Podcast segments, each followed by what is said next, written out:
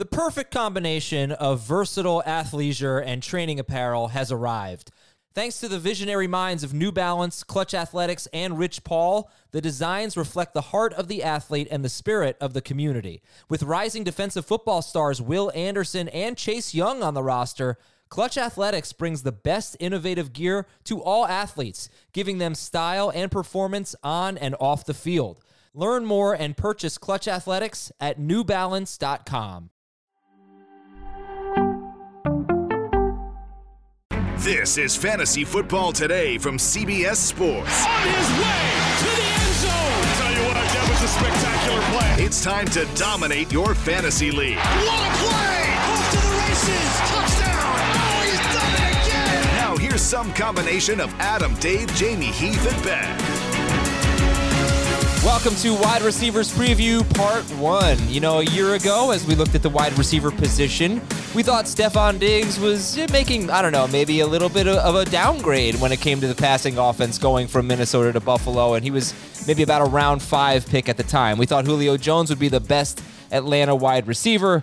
We thought DeAndre Hopkins might be fading a little bit in his career, although not everybody on this podcast thought that. I think Dave was mega high on, on DeAndre Hopkins. We still liked him. I don't know if we thought he was going to be one hundred fifteen catches and fourteen hundred yards, but we learned a lot last year. We had a great bounce back season from wide receivers after twenty nineteen was kind of a down year, and we also had a rookie finish seventh overall, which is really, really hard to do. And welcome to the twenty twenty-one preview for wide receivers. I really didn't know what to say. It was a terrible intro. I was stressed about it. I didn't know how to talk about wide receivers, how to bring it up. So why don't you guys do it a little bit better? Heath, I'm giving you ten words to give your thoughts about the twenty twenty-one wide receiver group. Can we do ten words uh, a piece on that intro? Yeah, yes, you can. You have permission. You can do two words. Uh, ten words on wide receiver. Um, elite tier is growing. Still super deep after that. Okay. That was a haiku. That was, yeah, it felt poetic. Okay, Dave, you're up. Uh, it's a really, really, really, really, really, really, really, really deep position. J B? Every rookie will be as good as Justin Jefferson this year. Yes, the sarcastic. Love it. Uh, is it really that deep of a, of a position? Yeah. Really depends on how many you need to start. And if you need to start two, it's by far the deepest position. Yeah. If you have it's to start still deep, even if you need to start three, if it's full P P R, losing guys by the day, it's pretty frustrating.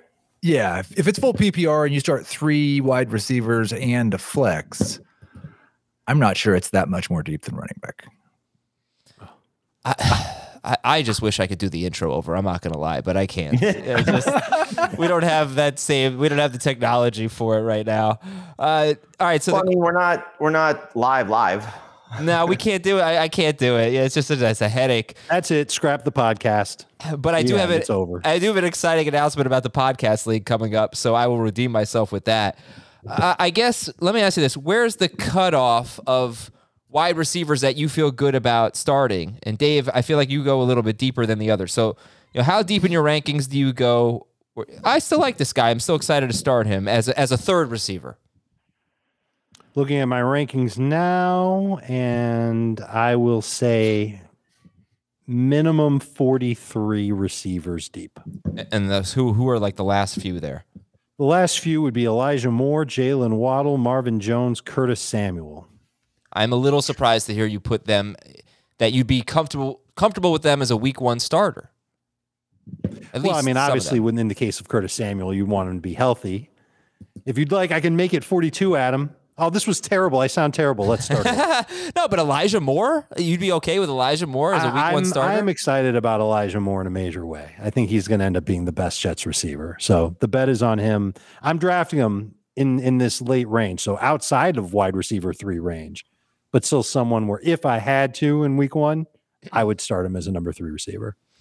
Jamie, Dave says about forty-two, forty-three wide receivers he'd be comfortable with as a week one starter. How about you? Um, as a, in a three receiver league, yeah, it's, it's, it's around there. You know, I, I think, you know, I, I'm fine with Mike Williams. I'm fine with Elijah Moore. I'm fine with Darnell Mooney. I'm fine with, um, you know, Michael Pittman now, you know, he's a little bit lower, but you know, I think his outlook changes with a healthy Carson Wentz. So yeah, it, it, in, in a three receiver league, it's, it, it's there, there's going to be plenty of guys you can rotate through there if you draft, you know, four guys in the top forty, uh, depending on the rank list you look at. So it's uh, it it changes in in a two receiver league though. Uh, we'll go look at that. Uh, we'll get to that in a second. Heath, how about you? Man, I don't know. I, I was going to say like thirty-eight and stop at Laviska Shenault at thirty-eight. Um, but there's guys that I have ranked ahead of him that I don't want to start week one. I'm just hopeful for what they're going to be. So I think I'm a little bit less uh, on the wide. Like I said, in the three receiver league, that's full P P R. I think the bar is pretty high for who I want to start. And so I don't feel like it's quite as deep. Okay.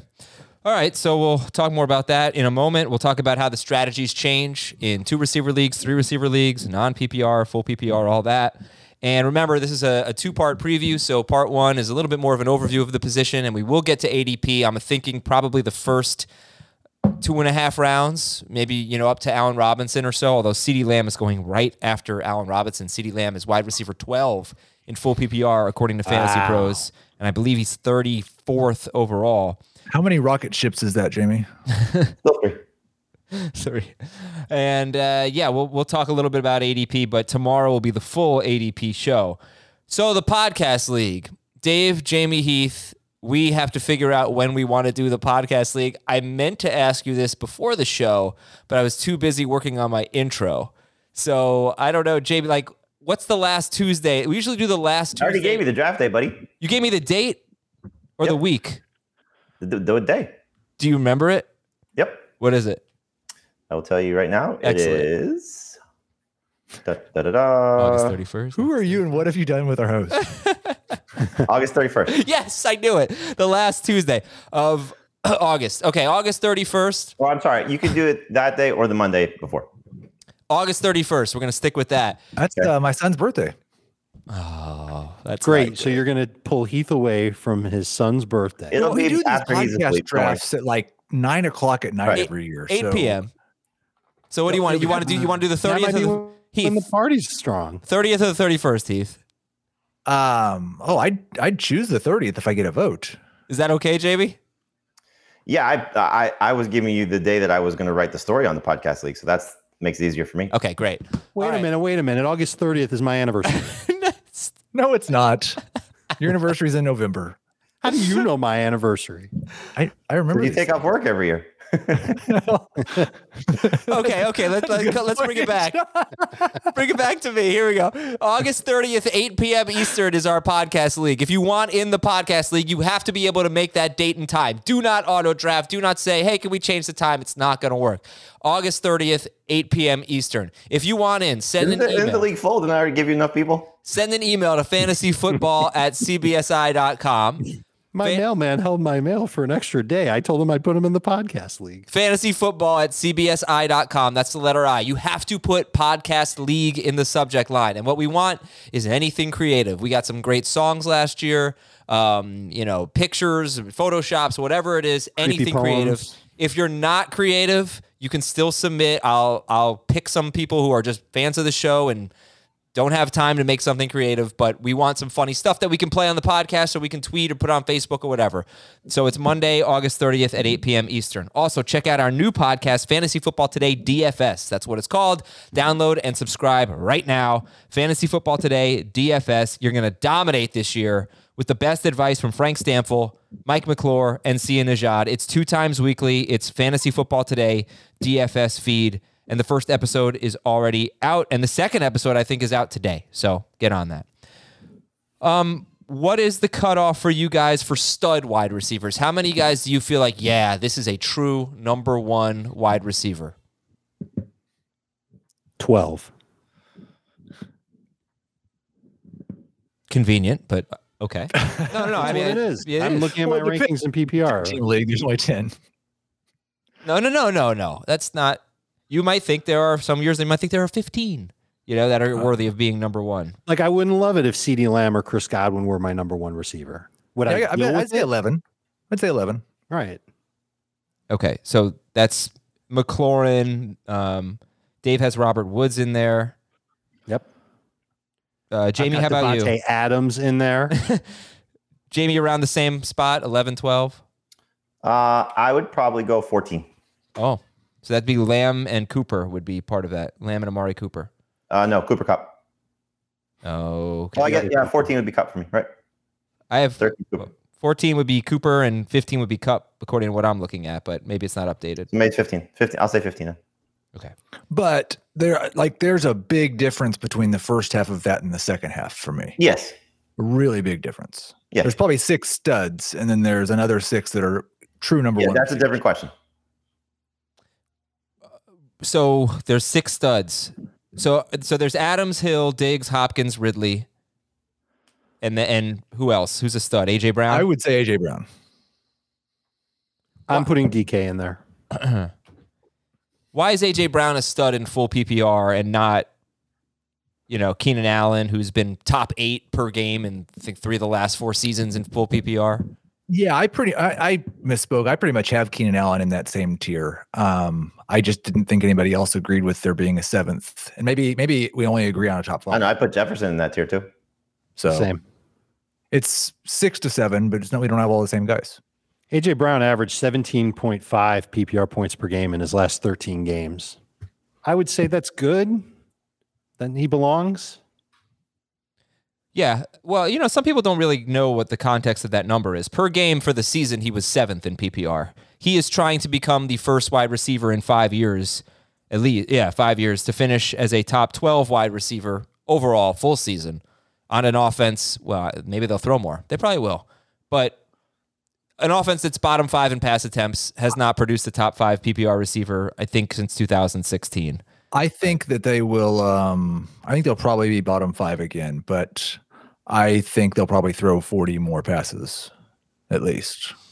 And right, he was on pace to be seventh. He was seventh per game in full P P R, so he's just awesome. But but in terms of his catches and his targets, they're pretty low for for what you look for from a stud. He's kind of he's kind of gone on the Tyreek Hill path. Yeah, um, yeah. And Hill didn't stop after year two. Um, so I think I still think there's I've got him projected for one hundred forty targets this year. I think he takes another step forward in that regard. And the other thing that he's been doing well for the last two seasons, Adam, has been playing efficiently. He's been top ten in yards after catch per reception, yards per route run, missed tackles forced. Each of the past two years, he was top eight in red zone touchdowns, inside the ten touchdowns among wide receivers last year. He's he's everything you want uh, in a fantasy receiver. You wish that there were more targets there, but short of that, he's everything, everything that you could possibly ask for. And most of the history we have suggests that when you're that good for two years with his pedigree, you get more targets. Yeah, but then like most you don't but just stay as a low target guy. They added Julio Jones, right? But they, they also lost yeah. Humphreys. They lost Davis. They lost Jonnu. That's like one hundred ninety targets. Other and I know. And look, we're we're expecting Todd Downing to do the exact same thing that Arthur Smith did. He may tweak some things. He may. Like he said, it may be forty more pass attempts. That's, you know, factoring obviously an additional game, but it could be, you know, sixty more pass attempts. Right. It could be eighty more pass attempts. You know, we don't know what they're going to do. You don't make a move for Julio Jones and say we're going to throw less. You know, yeah. That just would be stupid. But it's been five years in a row they've been bottom five in pass attempts. But it's a different coordinator now. There's it's a change. A he hasn't been there for five years, Arthur Smith. It's just uh, no. But again, nobody neither is Mike Vrabel. But it's a change. There's yeah. not some thing about the Titans that's gone through two different regimes. That I makes understand. Them have to be bottom five. All right. Uh, okay. I would still bet a sandwich that they'll be bottom ten. Yeah. Yeah. And look, the Vikings probably will be too. The Vikings were sixth, had the sixth fewest pass attempts last year.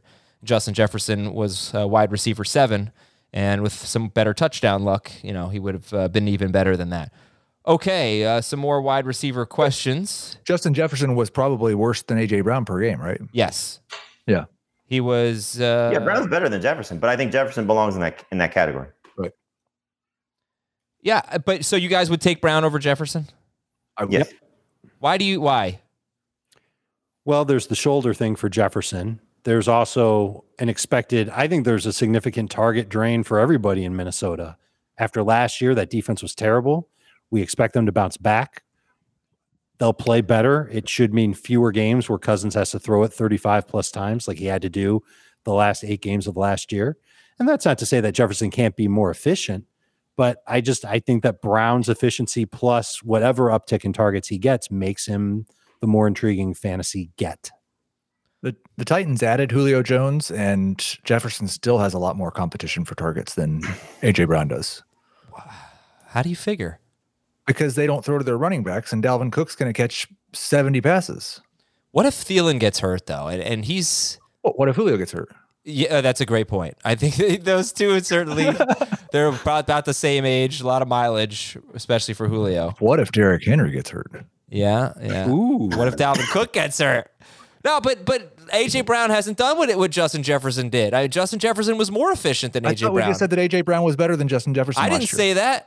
Oh, okay. oh, oh! In fantasy He's points per game, more fantasy points per game. But he hasn't hit. He hasn't hit fourteen hundred yards, and that's an incredible he didn't accomplishment. Play sixteen games last year. Yeah, but Justin Jefferson was a rookie. He had the best rookie season ever.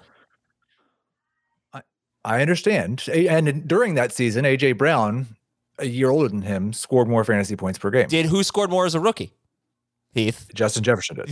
Yeah, exactly. Again. Look, A J Brown battled injuries twice in his career so far. I mean, he was he hurt. Battled injuries in training. And Justin right Jefferson, now. Jefferson's hurt right now. Yeah, right. Jefferson's injury is more serious than Brown's. Uh, I was close though with with the Aaron Rodgers situation and before Julio Jones to putting A J Brown first. Oh, before Julio Jones. Yeah. Yep. Okay. Um, I want to draft blank of my top blank wide receivers. Two of my top fifteen.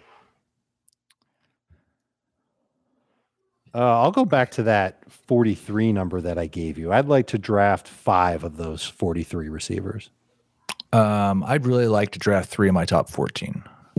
How do you and pull that you off? Can though? Do well because um, three of my top fourteen are going after, or at least two of them are going after round four, late in round five, he or could, round six. Tyler Lockett and Cooper Kupp.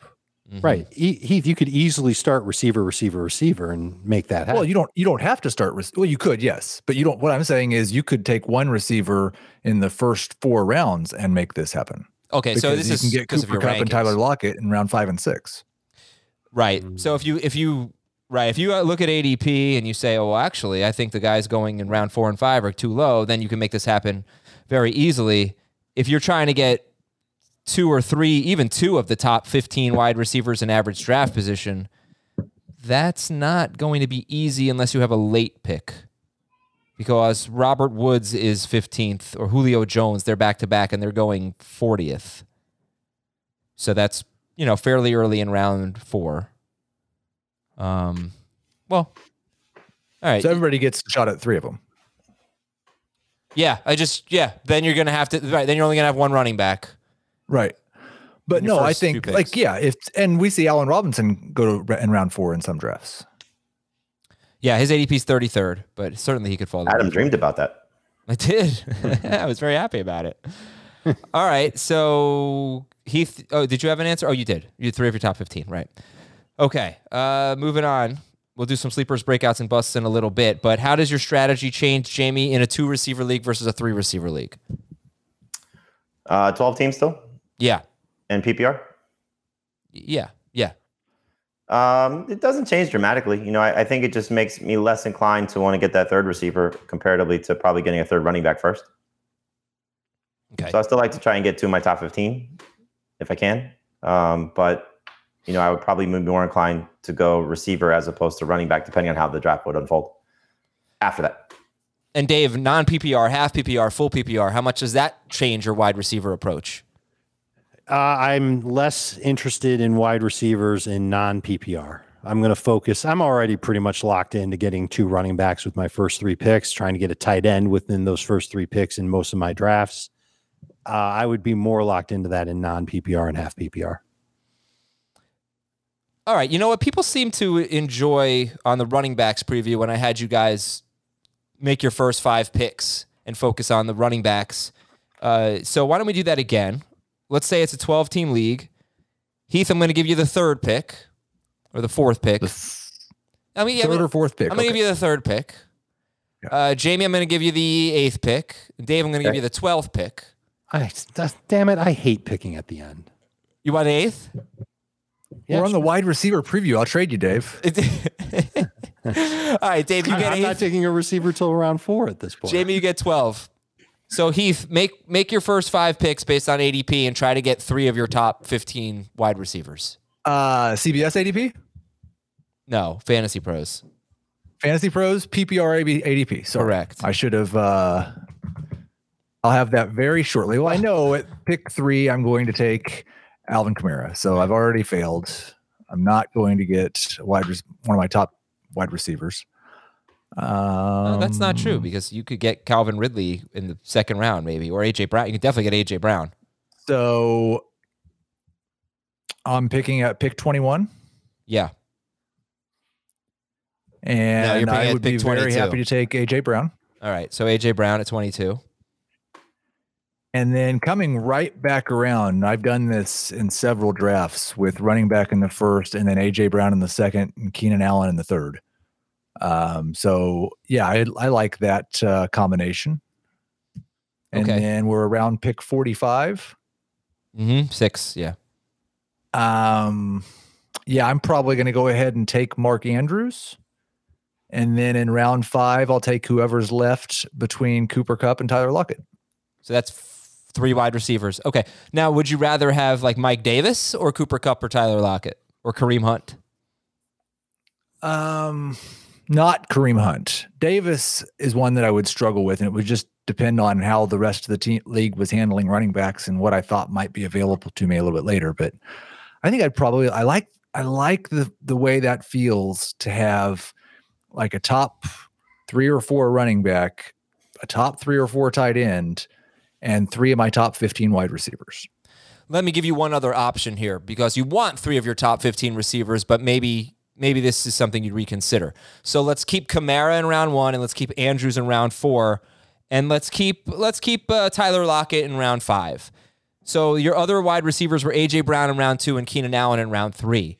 Would you rather have those three wide receivers, or would you rather replace A J Brown with either Darren Waller? Oh, no, not Waller, because we're keeping Andrews. Well, with uh, Clyde Edwards-Helaire.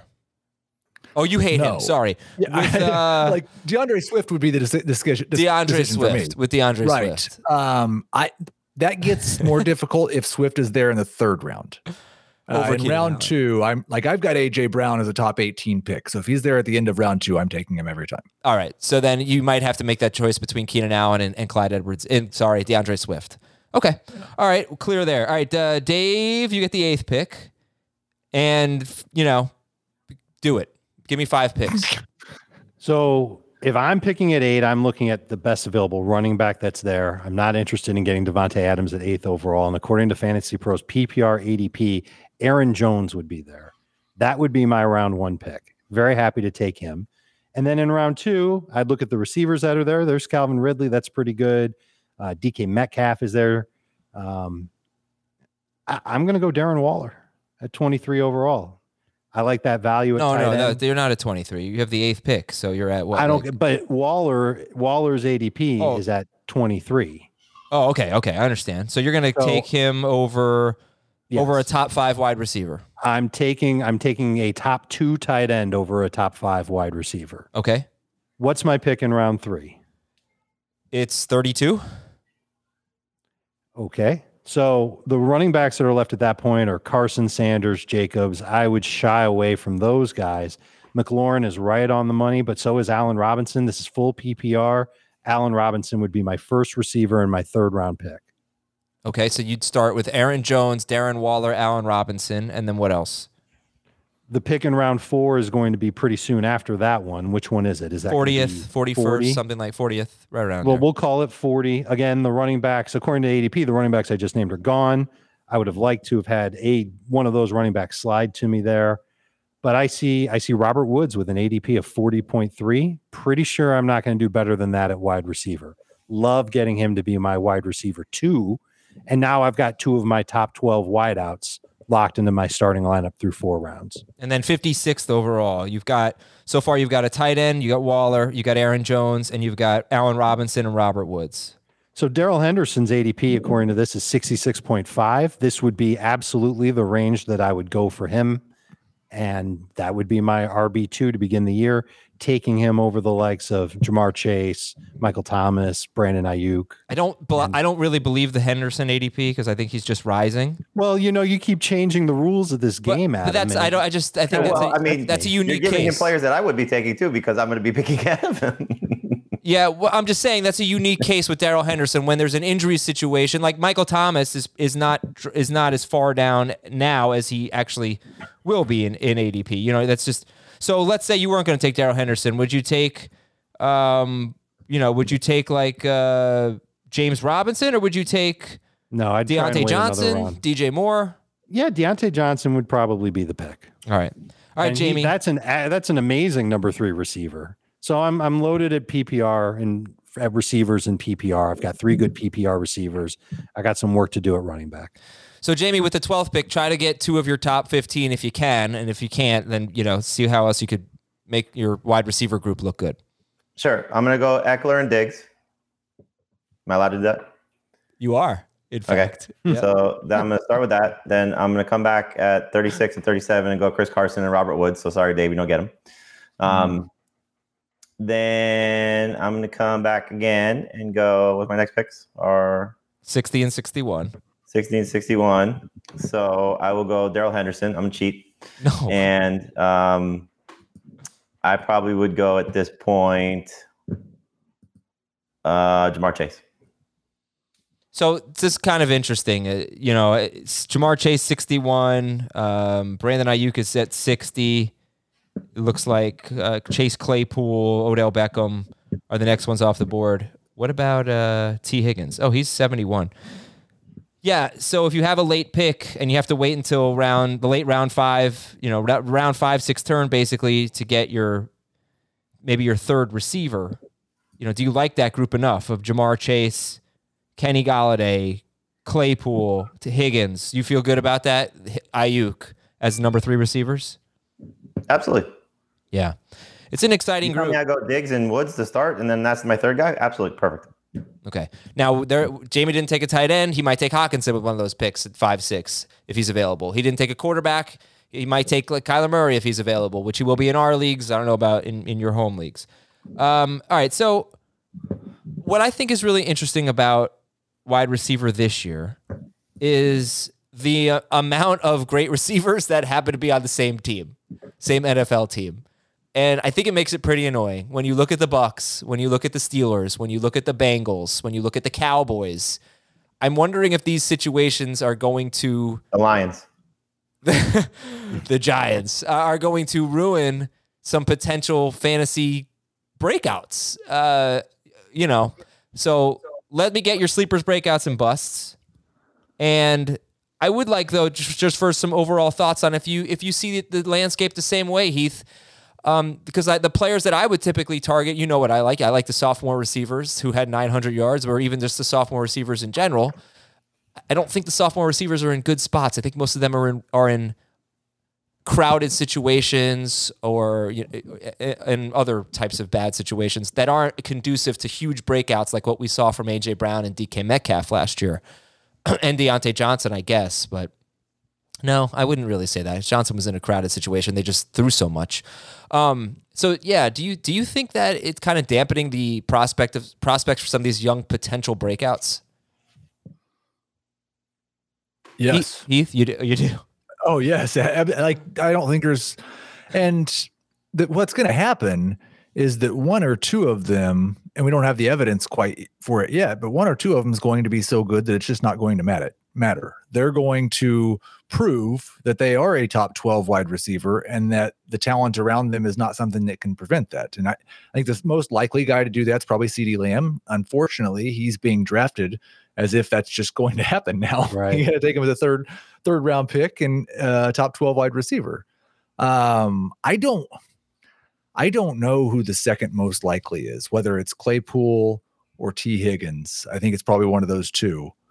Um, but mm-hmm. I, I wouldn't put it past one of those guys doing it, it, but it definitely hurts the projection for all of them.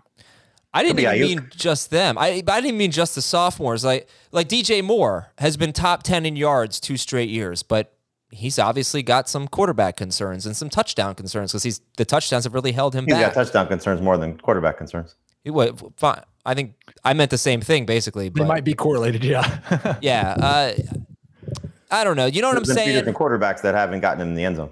I'm also well, they, that's because they have fifteen passing touchdowns a year as a team. Like he's had like twenty percent of their receiving touchdowns. It's just they don't have any. They have had thirty-three. Panthers have had thirty-three touchdown passes in the last two seasons combined. And he He's, scored ten. He scored ten? For his career. Oh, in his career. Yeah, but in the last two seasons, he scored eight, I think. No, four, four, and two. No, in the last two seasons, he scored eight. So that's twenty-five percent of the team's touchdowns, which is not bad. But when it's thirty-three touchdowns over two seasons, that's a problem. So anywho, uh, it, whatever, what I'm trying to say, and Dave, I brought this up to you on the live stream on Tuesday, the salary cap draft that we did. You'll hear it as a podcast on Sunday. Are rounds four through six at wide receiver very even? Or do you think there are tiers within that, distinct tiers within that? I, I think there are, there might be two distinct tiers in there, maybe three. We could break it into three, but I, I, I thought the question would be like, are they all basically the same guy? Yeah. And I think there I are meant. players. I think there are a lot of ceiling plays, and I think there are a lot of floor plays in that group from rounds four to six. But the the the higher point that I would make is that there are startable receivers galore. And it's not like the running back dead zone where you think about, well, do I really feel comfortable starting Mike Davis, or is Myles Gaskin really going to do what he did last year when he was healthy? It's more like, all right, I know that D J Moore isn't the perfect wide receiver, but I know he gets a lot of targets, top ten in yards. Maybe he does see an uptick in red zone targets. Yeah, that's a guy I could see myself starting. And you could say that for every single receiver in the group, including what I think will end up being all three Bengals receivers, but for now, A D P says it's just Chase and Higgins. But I think you can throw Boyd in there too. He's he's going to be somebody that I think fantasy managers will look at and they'll say, yeah, I could start that guy. P P R leagues have P P R. If I needed to, I yeah, could start that I, guy right, pretty but easily. So so isn't that a isn't that a strike against drafting a wide receiver in round four? Right? If you don't think there's I think a it's huge... a strike against taking a wide receiver in round one. No, what I'm saying, well, okay, but at the same time, if I'm if I'm looking at Chris Godwin, and I don't think there's a huge difference between Chris Godwin and Chase Claypool, but there are twenty-seven picks in between Chase God, uh, Chris Godwin and Chase Claypool, why am I going to take Chris Godwin? Did any of us take any Bucks or Cowboys in that drill? No. Nope. I think that's kind of part of the thing. Like, yes, I think... we're not taking like the specifically the Cowboys and the Buccaneers because of the thing you identified at the beginning, that the volume crunch. Um, but that doesn't seem to be reflected as much in A D P. So that's why we probably like the fifth and sixth round guys better than the fourth round guys, because we have those guys ahead of them or right next to them. Yeah. There's a lot of guys, so there are obviously exceptions here, but okay. I'll let you guys take it away now with sleepers, breakouts, and busts. Jamie, favorite sleeper? I keep falling in love with Elijah Moore. It's hard not to, you know, watching him make plays. Um, you know, he's uh, he's he's clearly got the pedigree. The the the thing that I like is uh, I like the motivation. There was a story in The Athletic about him uh, writing the names of the five receivers who went ahead of him uh, in the draft, and he keeps looking at that every morning, every night. Um, And so hopefully his play can back up his attitude and his approach. Uh, Zach Wilson's going to be a big part of that. But this is a revamped, you know, offense, revamped quarterback, revamped coaching staff. And he's going to be one of their top three receivers. And it wouldn't be surprising if he's the best. Corey Davis is going to be, you know, hard to uh, necessarily – he's going to have to, you know, beat out Corey Davis, which which could be tough, but could also be easy, you know, just based on Corey Davis's, you know, body of work over his career. So um, I think Elijah Moore is somebody, you know, that is uh, is, is a high-rising, fast-rising player in my rankings, and wouldn't be surprising if he's in the number three receiver group if he has a strong preseason. Would you take Elijah Moore or Michael Pittman? Uh, Moore. All right. Uh, Dave, your favorite sleeper? Love the Moore call. I'm going to go with a thirty-one-year-old wide receiver as a sleeper. Guy that's been around for a long time, but you can still find him around or just after one hundredth overall on draft day.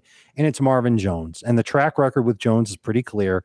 He's been no worse than twenty-ninth in P P R scoring points per game each of the last four seasons. And I know you'll say, well, he was in Detroit, and at times he was the number one guy, the clear-cut number one guy there. And that's true. He's going to a different team. Offensive coordinator is the same, somebody that he's familiar with. And I've told you on the podcast, I do think they'll spread the ball around a decent amount in Jacksonville, but I think that Marvin Jones can benefit from it. And he's just a good veteran presence that I think Trevor Lawrence will lean on. And when you're talking about a receiver that you can get after one hundredth overall that can pay off a dividend better than one hundredth overall, uh, I would say that you go for that on draft day. So he's the receiver that you'll draft to your bench, but I bet by the midpoint of the year, you'll consider starting him as a number three. Points per game for Marvin Jones, last four seasons in non-P P R, eighth, twenty-ninth, seventeenth, twenty-second. In full P P R, fifteenth, twenty-ninth, twentieth, twenty-fifth. He's a borderline number two, number three receiver, and he's going outside the top one hundred. Okay, uh, Heath, you're up. Sleeper. I'll say Mecole Hardman, and I've I talked about him quite a bit on the podcast, I feel like, the last week, so I don't I don't want to regurgitate too many numbers, but Sammy Watkins played thirty-five complete games with the Chiefs the last three years and averaged about six and a half targets per game. That was a little bit higher in the five games Tyreek Hill missed, but he was still over six per game when Tyreek Hill played. This is your Azer stat of the wide receiver Love preview. It. Um, Love it. That's about one hundred eleven targets over a seventeen-game season. That's probably not enough to have like to have a, a top twenty-five season unless you're wildly efficient. Thankfully, Hardman has been uh, ten yards per target, ten point seven, ten percent touchdown rate. Um, I think, th- I mean, obviously there's ma- massive upside if something happens to Tyreek Hill too. Okay. There's been uh, six games for Hardman in his career, the two years with the Chiefs, where he's had at least six targets. In those six games, he's averaging over fourteen P P R points per game. So oh, he's just getting have, the average. That, that, that's uh, maybe my second favorite. This is my new favorite Hardman stat. Six wide receivers with one hundred targets, ten touchdowns, and ten yards per target in their first two seasons in the N F L. Randy Moss, Torrey Holt, A J Brown, Santonio Holmes, Mike Wallace, Mecole Hardman. Not going to do it with Mecole Hardman. Let's go to our favorite breakout wide receivers. Jamie, you can Why? start. Why? Say his last name the way you say Goldman's last name. Please. Jamie said favorite breakouts or breakout. Not to say it. No. Dave just got the joke. Mecole. no, no, no. I, I know it. All right. What do you got, Jamie? Favorite breakout? Uh, I'll stick with the guy I've been saying all offseason, uh, Terry McLaurin. Uh, you know, just love the setup with Ryan Fitzpatrick. The more time that Curtis Samuel misses, the better off it is for McLaurin. Just, you know, continuing to establish himself as that number one guy for Fitzpatrick. Um, you know, Fitzpatrick with his, you know, top guy whenever he's made at least eight starts. Uh, you know, Stevie Johnson, Brandon Marshall, Devontae Parker, those are the three that stand out. But, you know, Kendall Wright had a good season once upon a time. Andre Johnson had a good season once upon a time with Ryan Fitzpatrick and stops in Tennessee and Houston, respectively. So I think McLaurin has shown you enough in the first two years that he's got the chance to, you know, maybe build off that. And I would not be surprised if he's in the top five conversation uh, by the end of the season. Mm-hmm. If you like McLaurin, you don't think there's a huge drop between him and maybe A J Brown. Uh, and you want, let's say you want a top three tight end as well. This is an opportunity where if you have a middle pick, you take maybe Ezekiel Elliott in the first round and you say, all right, I don't think I'm going to, I don't know if I'm going to get Kittle in round three. So I'll take Waller here in round two and McLaurin in round three. You could start your draft like that because McLaurin is certainly in that elite. Or if you go running back, running back, he's a good first receiver as well. Yeah, absolutely. Okay. So Dave, breakout.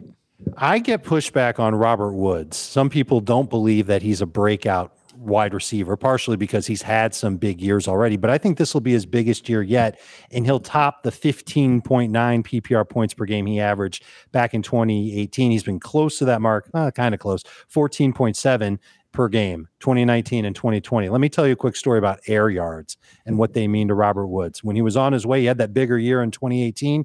He had one thousand four hundred eighty-three air yards. It's a lot of deep balls, a lot of passes in the air. Jared Goff was slinging it. He looked fine. Goff started to regress. twenty nineteen, one thousand one hundred sixty-nine air yards. two thousand twenty, eight hundred ninety-eight air yards. That's it. Not even a thousand for Robert Woods. The average depth of throw from Jared Goff was sliding, and Robert Woods had to deal with that. This year is going to be different. Detroit wide receivers were top twelve in air yards. At least one guy was each of the past three seasons. That's a byproduct of Matthew Stafford as the quarterback, throwing downfield, taking more chances, being aggressive. Woods will benefit from it. His efficiency is about to be at the best it's ever been. He's in line for thirteen hundred yards, eight touchdowns. Both would be career highs. The touchdowns, Dave, though, can he really have a great season? He's never had more than six, I believe. He's going to get there this year. Yeah, but I mean, but is eight enough? You think for him for him to be an early round four pick? Absolutely, especially when you tack on the ninety to one hundred ten catches that he gets on top of it. and maybe all eight of the touchdowns aren't through the air. Maybe only six or seven are, and he gets another one or two on the ground.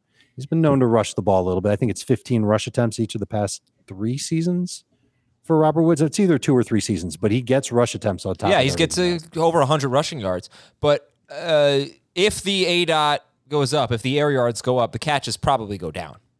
Right? I mean, he might still get to ninety. I, I don't necessarily believe that. I think that this is going to be a Rams team that throws the ball more than they have in the past. Okay. Uh, and Heath, your favorite breakout? If Robert Woods is a breakout, then I can definitely call A J Brown a breakout. Um, I think that there's a, like, you've said this about Justin Jefferson, and I think it's more likely with Brown, but both guys, it's probably in the ten to twenty percent chance range that in December, it's just widely accepted that A J Brown's the best wide receiver in football. Um, I mentioned Tyreek Hill earlier, and Brown's been better, like in terms of efficiency. In terms of the thing that we say about Hill, he doesn't have to have that many targets because he's the most efficient wide receiver ever. Well, A J Brown's been more efficient his first two years in the league. Jamie wants me to say Devontae Adams as a breakout. If he's, I mean, if he's going to have the best year of his career, that would be a fantastic no, I agree, year. I agree. He absolutely can be a breakout, A J Brown. And, uh, yeah, sometimes players break out in the second round. Devon, uh, Dalvin Cook was a second-round pick, I think, two years ago, and he finishes the number three running back or something like that. So, so it happens. And if A J Brown is considered the best wide receiver in football at the end of the year, well, he won't be the next year because we change that wide receiver every single year. It's always someone else the following season.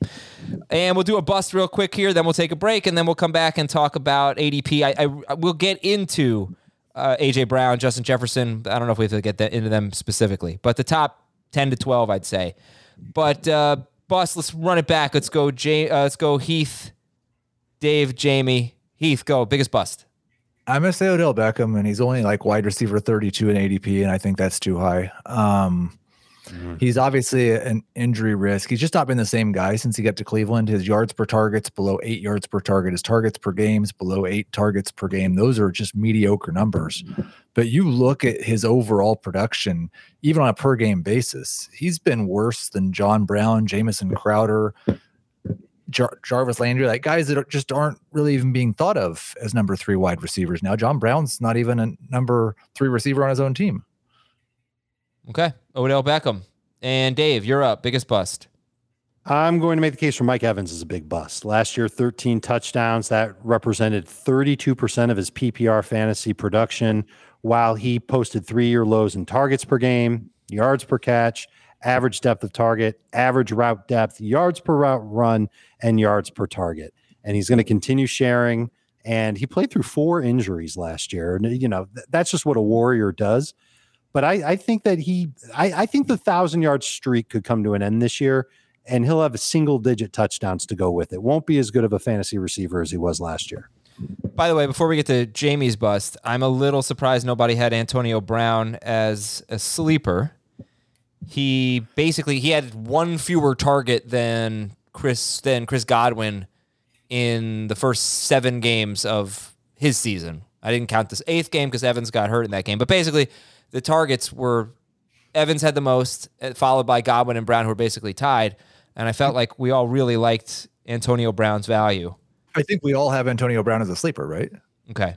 It's just yeah. he wasn't our he's nobody's favorite. Right. Okay. He's going hundredth overall. So. Uh, yeah, he, he's he's good value. And Jamie, your biggest bust? Uh, I'll say Julio Jones. Um, you know, the fact that he's already banged up is is concerning, and you know, I I think we're starting to see him slide a little bit. But uh, I, I'm I'm sure he was in the conversation, and you see his A D P right now is in the uh, early fourth round. Um, for us, it's a little bit lower on C B S. He's almost you know close to the fifth round, which I like. But you know, for going by this, he's the fifteenth receiver off the board. I think in non-P P R, I dropped him to nineteen. Um, It's just a little concerning, you know, the fact that he's he's banged up before the season starts. He's got to develop a rapport with a new quarterback. We saw last year that he took a backseat to, you know, a player on the rise in Calvin Ridley. And, and at thirty-two, I'm going to guess he takes a backseat to A J Brown, you know, especially if we're all ranking A J Brown where we have him. So I still think Julio is a very good number two receiver, but I'm getting more concerned by the, the day with each time that he misses practice. And uh, hopefully he's going to be ready for week one. Dave, why is Mike Evans a bust but not Chris Godwin. They have very similar A D Ps. Why do you have a little more faith in Godwin? Because I think Godwin will get the, the I think he'll have the safer floor from week to week with targets. I think he's got a chance to get more targets per game than Mike Evans does, and I don't think he'll get quite as many touchdowns. Although if I'm giving Evans eight touchdowns for the year, I think Godwin's got a chance to at least get seven. I just I, I think he'll have more catches. I like his versatile role in the offense, and he'll be useful in the red zone. He wasn't quite as good in the red zone as Mike Evans was last year, but I think those two could flip this year. That's the thing. I mean, Evans and Gronk got so many of Brady's green zone. I mean, inside the ten-yard line targets. Evans was second in the N F L. He had fourteen of them. It saved him. Don't know if that's going to happen again this year, but he had fourteen. Godwin had seven targets inside the ten-yard line. Evans doubled him there. He's so. Never had back-to-back double-digit touchdown seasons for Evans. So, you know, if, if the touchdowns, I think he still gets the one thousand yards if he's healthy, because it, it's going to be hard, I think, in this offense for these guys not to put up big yards, knowing that Bruce Arians is still going to challenge down the field. Brady's going to do the same. You know, if he's chasing the passing record, especially early in the season. Uh, we saw him really pick things up at the end of the season last year, but if he's chasing it early in the season, can carry it over the course of a full year, I think all three guys are going to be successful. But um, Evans, the, the thing that concerns me the most is, you know, if, if the target share is the same, the catches are the same. He barely got over one thousand yards last year. If he goes to, you know, eight touchdowns, then that really is going to hurt him a lot. And so, uh, again, I like the way our A D P on C B S is reflective of where Mike Evans is going, which is, you know, in the fifth round. Um You know, probably mid to late fourth is the is the sweet spot for him. You know, here he's going thirty-eighth overall. That's a little too soon. Was surprised by that as well. All right, we're going to take a break. When we come back, we'll start picking apart average draft position for the elite fantasy wide receivers. Get to the rest on tomorrow's show. We might need a part three. You never know. But I think we can wrap it up in two parts. So we'll be right back on Fantasy Football Today. Robert Half research indicates nine out of ten hiring managers are having difficulty hiring. If you have open roles, chances are you're feeling this too. That's why you need Robert Half. Our specialized recruiting professionals engage with our proprietary A I to connect businesses of all sizes with highly skilled talent in finance and accounting, technology, marketing and creative, legal, and administrative and customer support. At Robert Half, we know talent. Visit robert half dot com today. Hey, I'm Brett Podolsky, co-founder of The Farmer's Dog. We make fresh food for dogs. We started the company when we saw what a huge difference it made in my own dog, Jada, when she stopped eating ultra-processed kibble and started eating fresh, whole food. The Farmer's Dog food isn't fancy. It's just real food delivered to your door in pre-portioned packs. It's better for them and easier for you. Get fifty percent off your first box at thefarmersdog.com slash podcast. That's thefarmersdog.com slash podcast. And we're coming back to talk about average draft position. Devontae Adams is eighth overall. Tyreek Hill is tenth overall. That's in full P P R. Let's talk about them and how they measure up with the running backs in that range. Uh, so Devontae Adams. Well, first of all, would you guys take Travis Kelce or Devontae Adams? Kelce. Kelce. Adams. Okay. Would you then, Heath, would you take Kelce or Tyreek? I've got an Adams, Kelce, Hill. Okay.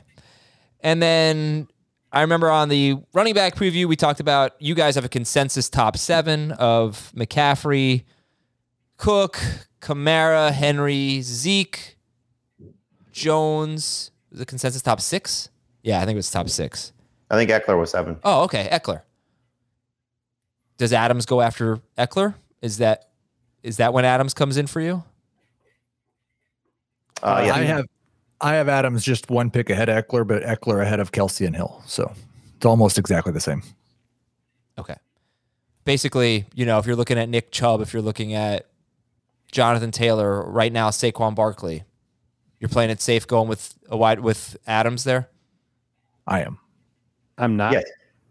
You're not, but Dave? I, I'm not, but I understand those who do. They want to take the safe pick in round one, and Adams has, he personifies that. He's been a number one receiver in P P R points per game two of the past three seasons. I think the thing that when you get to that point in the first round, you know, you look at it and you see the running backs that you're going to be avail- the running backs are going to most likely be available to you in early part round two, you know, and so you have to have such, I think, a strong conviction to take Taylor or Barkley or Chubb, probably, you know, if you want to throw Najee Harris or Joe Mixon or, you know, whoever else in that in that group. You have to have such a strong conviction, I think, about one of those guys to pass on taking Adams, because I do think there's a difference between Adams and probably Hill to Stephon Diggs. And that's not a knock on Stephon Diggs, but I think, you know, he's in a little different category. And I, I mean, it's, I, I think it's the upside play because the number one wide receiver has been a lot better than the number seven or eight running back right. in full P P R. It's, you're just betting on your ability to replace that running back production better, but you're, you're getting, I mean, hopefully twenty-two, twenty-three points a game. Well, I mean, if you play it out, so like Dave had the eighth pick, right? And you took Eckler, I think. Yeah. No, I took Eckler. No, you took Eckler I and Aaron Jones. You yeah, took Aaron Jones. Aaron Jones. So it, it was Jones and Waller. Jones and Waller. So if you just play out A D P, it's Adams and Harris. Or Mixon. Yeah. Or Mixon. Yeah, if you like Mixon better. Like the fantasy points are probably going to come out Adams, Mixon if everybody's healthy. So, yeah. Okay. So, uh, well, you think so? Adams and Mixon yeah. versus who? Aaron Jones and Waller? Yeah. It probably will, but you'd you'd be missing on the tight end advantage that Waller would give you, and Waller gave you some pretty good fantasy points last year. And Jones oh, totally. has been a top I mean, five you know, fantasy running to, back for the last few years. When you start to break down the position scarcity of those two guys, it, it absolutely, you know, you can make an argument Waller's the better player um, to take in that spot. But you know, in terms of the fantasy points, if if Mixon is seventeen games of what he can be and three hundred carries. That combination, and Adams is Adams again, that, that combination should be better. Okay, so if you're curious where Devontae Adams has finished among running backs the last three seasons, two thousand eighteen was a great year for Adams. He was the best wide receiver per game in P P R. two thousand twenty was an, basically an historic year for Adams. twenty nineteen was not a good year. He was on pace for a lot of yards and catches, but he uh, didn't have a touchdown that year. So you can, you can factor that in. But in non-P P R, on points per game, here's where Adams has finished among running backs. Ninth, twenty-first, and fifth in the last three seasons in non-P P R. Ninth, twenty-first, and fifth. Half P P R, ninth, thirteenth, and fourth. And full P P R, seventh, ninth, and second. So in full P P R, he was second. He would have been second among running backs last year per game behind McCaffrey. And in two thousand eighteen, though, which maybe is a more realistic season for him, which was a tremendous season, he would have been the seventh best running back per game, and he was the number one wide receiver per game. Just something to keep in mind. Uh, Tyreek Hill, pretty similar numbers, and he, just like Adams, had a down year in twenty nineteen, but was just tremendous in twenty eighteen and even better in twenty twenty. Kind of the same thing, a little bit worse than Adams' uh, when rankings among running backs. Okay, they, they both are first-round picks, though, in full P P R, right? Correct. Yeah. What yes. about what about in half P P R? Sure. Yeah. Okay. Let's move on to the next group. So the next group in average draft position is Diggs, Hopkins, Metcalf, Ridley. That's four, three, four, five, six. Diggs fourteenth, Hopkins sixteenth, Metcalf nineteenth, and Ridley twentieth. Jamie, does that feel right to you? I would take Ridley over Metcalf, but you know he's not far behind that group. And you'd take A J Brown over Metcalf, right? I would, yes, but back to back. Okay. So Diggs, Hopkins, Metcalf, Ridley. Is there anyone in that group that you guys are avoiding? Metcalf at that cost. Metcalf at that cost. And I'm a little worried about Hopkins' target volume being exactly what it was last year. I think that I think with Moore there, with Green there, with Edmonds theoretically taking on a bigger role in the passing game, I'm a little bit worried that he won't be the target monster that he was in twenty twenty. I, I'm I'm happy to draft any of these guys. I end up with a lot of Diggs because I have him thirteen. So like a lot of times all these guys are still on the board when I'm picking in the second round. But I, I'm happy with any of these guys in the first sixteen picks, except for Metcalf. Metcalf, why is this this too high for Metcalf? He was the number six wide receiver last year, full season. I'll check what he was per game. Um, he's obviously a tremendous player. I think metrics are pretty similar to A J Brown's, except Brown's got a higher touchdown rate, I'm sure. Um, and I think we saw, it, dep- it definitely depends on when you want to start your sample. But I know Jacob Gibbs talks about this a lot. We saw him pull away a little bit from Tyler Lockett in terms of targets down the stretch, including the one playoff game. So he actually had right around the same. I think he had one fewer target for the season than Lockett. But if he's going to pull away from Lockett, then maybe he can justify that A D P. But Heath, why why no on Metcalf twentieth overall? Well, I mean, and I think you're you're definitely right. If he's going to pull away from Lockett, then he can justify this A D P. I'm a pretty big Tyler Lockett guy. I've got him top fifteen, so I obviously don't think that D K Metcalf is going to pull away from Tyler Lockett this year. It was a, such a frustrating second half, but if anything, and I don't know that it will even affect the target distribution, but if anything, it, it offense with more short area targets, to me, seems to favor Tyler Lockett at this stage of their careers. Dave, Lockett's shown us that he can play that role. You had some interesting numbers, Dave, uh, about yeah. that, right? About Russell Wilson and what he did when he got the ball out of his hands quickly. What did you find? Well, I'm just I'm only going to give this data point, and maybe I'll publish the rest of it on the site. But the the plan this year in Seattle sounds like Russ is going to try and get the ball out quick. That's what we've been reading. That's what it sounds like it's going to be. In the red zone last year, when Russell Wilson threw the ball under two and a half seconds from the snap, D K Metcalf had fourteen targets, including nine end zone targets. Compare that with Lockett, who had in the red zone seven targets and only three end zone targets. But it was a little bit different if it's over two and a half seconds. And these are like plays where Russ gets the snap, first read's not there, pressure's on, he's escaping. And he's a magician when he does that. This is one of the great things that Russ does. And in those types of situations, Lockett was his guy. He had nine targets when it was over two and a half seconds from the snap to the throw, and six of them were end zone targets. And that was way better than D K Metcalf, who only had two, two red zone targets when they were throwing a little bit longer than two and a half seconds after the snap. But what they're trying to do is get rid of the ball quick. There were a lot of screens last year to D K, a lot of slants to D K, asking him to make plays after the catch. I think that continues, and I think he'll be a bigger factor in the red zone than he was last year. That's why D K Metcalf is is someone I'm comfortable now with as a top eight fantasy receiver. But it's just so interesting because Metcalf's A D O T was thirteen point seven, which is so almost... Those numbers were just in the red zone, right? Those were just red zone numbers. Okay. Yeah, like, because I know what Heath's saying. I mean, Lockett's A D O T was nine point seven, which was super low. And he had one hundred catches. He transformed as a wide receiver last year. And yeah, you would think that this new offense would favor Lockett over Metcalf. Uh, I don't...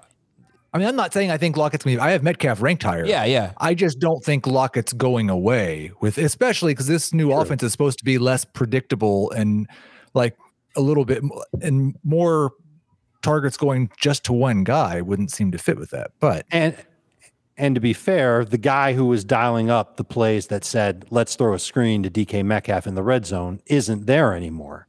So maybe Shane Waldron's going to scheme up more for Lockett. You know, like tunnel screens and stuff like that. He's right. It makes sense for Lockett to do that. And it could be by the end of the year that they're both equal in red zone targets, which I believe was the case last year. Okay. So that's we, just overall, we like, red zone targets. We like Calvin Ridley as a top six receiver. He, according to Jacob Gibbs, when Julio Jones was not on the field last year, Calvin Ridley had the second most targets in football. The only player who had more targets was Devontae Adams. Uh, you're going to be a lot of targets. There's going to be a lot of air yards for Calvin Ridley. Hopefully a lot of touchdowns. Hasn't always been the case for the number one receiver on the Falcons. So moving past that group now, we go to A J Brown, who's twenty-fourth, Justin Jefferson, who's twenty-fifth, Keenan Allen, twenty-seventh. This group is A J Brown, Justin Jefferson, and Keenan Allen. And then after that, it's McLaurin, Robinson, and Lamb, and we'll talk about them. But Brown, Jefferson, Keenan Allen, is that how is that how everyone has it ranked, or are there any differences? Brown, Jefferson, Keenan Allen. That's how I have it. I have Keenan over Jefferson in full P P R, um, Jefferson over Allen and none. Was it always that way, Heath, or did yeah. you change it with the injury? It was always that way for me. Okay. Dear God, Justin Jefferson. I mean, his first two games, he had six targets. His last fourteen games. Somebody cut him, right? I cut him. Don't cut rookie receivers. They go off the slow starts. Peyton Barber. I cut him for Peyton Barber. sixteen-game pace based on his last fourteen games. ninety-five catches, one thousand five hundred twenty yards, eight touchdowns on one hundred thirty-six targets. Uh, he's just, he's crazy. But he was on a he he was a fourteen hundred-yard receiver. He's one of forty, forty times he's had a fourteen hundred-yard receiver in the last ten years. Only twice has a fourteen hundred-yard receiver been on a team that has thrown fewer passes than the Vikings did last year. So is that does that mean he was lucky? It's just amazing. Let's hope they throw a little bit more this year. Well, in those last eight games, he had eighty-one targets, so right around ten targets per game. Kirk Cousins was averaging thirty-eight point four pass attempts per game. Yeah. Count but, me as one of the people who think that they won't throw quite as much this year. Yeah, but if you look at the last fourteen games like I did, you take away weeks one and two, it's thirty-three point two pass attempts per game for Cousins, which is exactly oh. what he has averaged in three seasons with Minnesota. And I just told you that with thirty-three point two pass attempts per game for Cousins, Jefferson was on pace for fifteen hundred yards and eight touchdowns. Psh, mic drop. In sixteen games. Uh, Keenan Allen, Heath, you know, we, one thing we did see was a higher... Well, I don't know if it was a touchdown rate because he got so many targets, but on pace for more touchdowns than he usually gets with Justin Jefferson. I'm sorry. Yeah, Justin I, Herbert. I, I think it w- was a higher rate. Um, and it might have even been a higher target rate than he had with Phillip Rivers, but he was like just at, you were talking about a pace. He played had a twelve-game stretch where he was on pace for one hundred eighty-one targets. He was on pace for one hundred twenty-seven catches, and he left one of those games after like six snaps. So you take that game out, like yeah, come on. His, and we've it. talked about like that's not going to happen again because the Charger, like part of Herbert's success last year was the fact that they were running so many plays. Mm-hmm. But it was Herbert looked to Keenan Allen almost exclusively for a large portion of the season, and he's always been a high volume, really P P R specialist, but didn't quite have the touchdowns. If yeah. he scores eight to ten touchdowns, he's a he's a top three or four receiver probably. Well, here's where Keenan Allen's finished per game in P P R the last four years: fourth, twelfth, eighth, and sixth. And remember, remember we did a segment a couple months ago. I think it was just simple stats and get in the weeds yep. with all this advanced stats. Simple stat: Keenan Allen has been top twelve per game in P P R four straight years, and he's been top eight in three of those four years. In non-P P R, he's not even close to that. In half P P R, he's close. It's top fifteen four straight years and top twelve three of the four years. But in full P P R, top eight three of the last four years per game. Okay, we love these guys. Uh, no no issues here. And Jamie, real quick on, on the three of them, on Jefferson, Brown, and Keenan Allen, do you see one as a potential bust, or do you feel very safe with all three of them? Uh, I mean, Jefferson, just with the injury now, you know, that's the the concern because the sample size is small and and the, uh, you know, the the defense could be better for Minnesota. The run game is obviously still going to be really good. Um, there is the potential of Irv Smith being that much better than Kyle Rudolph and commanding more targets and opportunities and taking away touchdowns. And, and obviously Adam Thielen doing a little bit more than just finding the end zone. So he's the one that has, you know, some probably more concerns than the other two. But I, I think, you know, he's he's still uh, – he's still just that's oozing with potential. You know, it's hard to overlook what he was able to accomplish last year. And if Clint Kubiak is different than Gary Kubiak and Mike Zimmer is more open to, you know, allowing this offense to be not just, you know, throw when you have to, then he's got a chance to be an absolute star. And and look, let's face it. Obviously, we're drafting Justin Jefferson in a different spot than we were drafting Stephon Diggs. But Stephon Diggs and Adam Thielen were really good together. You know, it's not like they were superstar at this level. So I don't think if it reverts back to they're running the ball more, you know, what we saw in twenty nineteen as opposed to twenty twenty, you're still going to get a really good receiver in Justin Jefferson, but you may be taking him ahead of, you know, somebody who could be a little bit better behind him, McLaurin, Robinson, Allen, you know, depending on how it goes. So that's that's the the thing. You know, it's like when we were talking about who could be a bust. If Jefferson is the eighth receiver off the board and he finishes twelfth, you know, if it's if it's within, you know, not too much of a distance in terms of the points, then you're not going to be upset. But if he, you know, if it's a huge gap, then that's where, you know, he becomes more of a bust. Yeah, I'm glad you mentioned that with the with the fantasy points. Sometimes there is a really big gap between wide receiver eight and wide receiver twelve. Sometimes there isn't. Right. All right, we're going to take a, well, not going to take a break. We're going to end the show. And tomorrow we'll start it off with the middle of round three and Allen Robinson, CeeDee Lamb, Terry McLaurin. And then after that, round four gets into the Bucs guys, uh, Amari Cooper, the Rams guys. And we will, we'll take it from there. We'll give you some of our favorite late round picks and, and just keep in mind, last year, I mean, T. Higgins had a stretch where he was just phenomenal. You don't see rookies do it. Brandon Ayuk had an even better stretch. Uh, so th- those guys potentially they're all going to be great. Huge break. Hope I hope so. Chase Claypool. All these rookies. There's not going to be one bad one. You mean the second year guys? No, the rookies.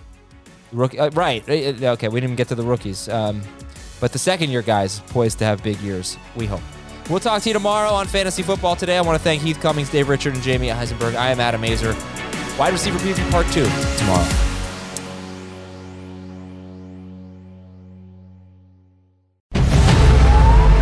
New C B S Sunday. You collect rewards, right? This is how I make my living. When something is lost, everyone's looking for something. He finds it. You strong swimmer? So-so. So-so. So-so's okay. Justin Hartley stars. How you survive, you make quick, smart decisions, and you never let panic take the wheel. Sounds cool. It is cool, actually. Very cool. Tracker. New Sunday on C B S and streaming on Paramount Plus.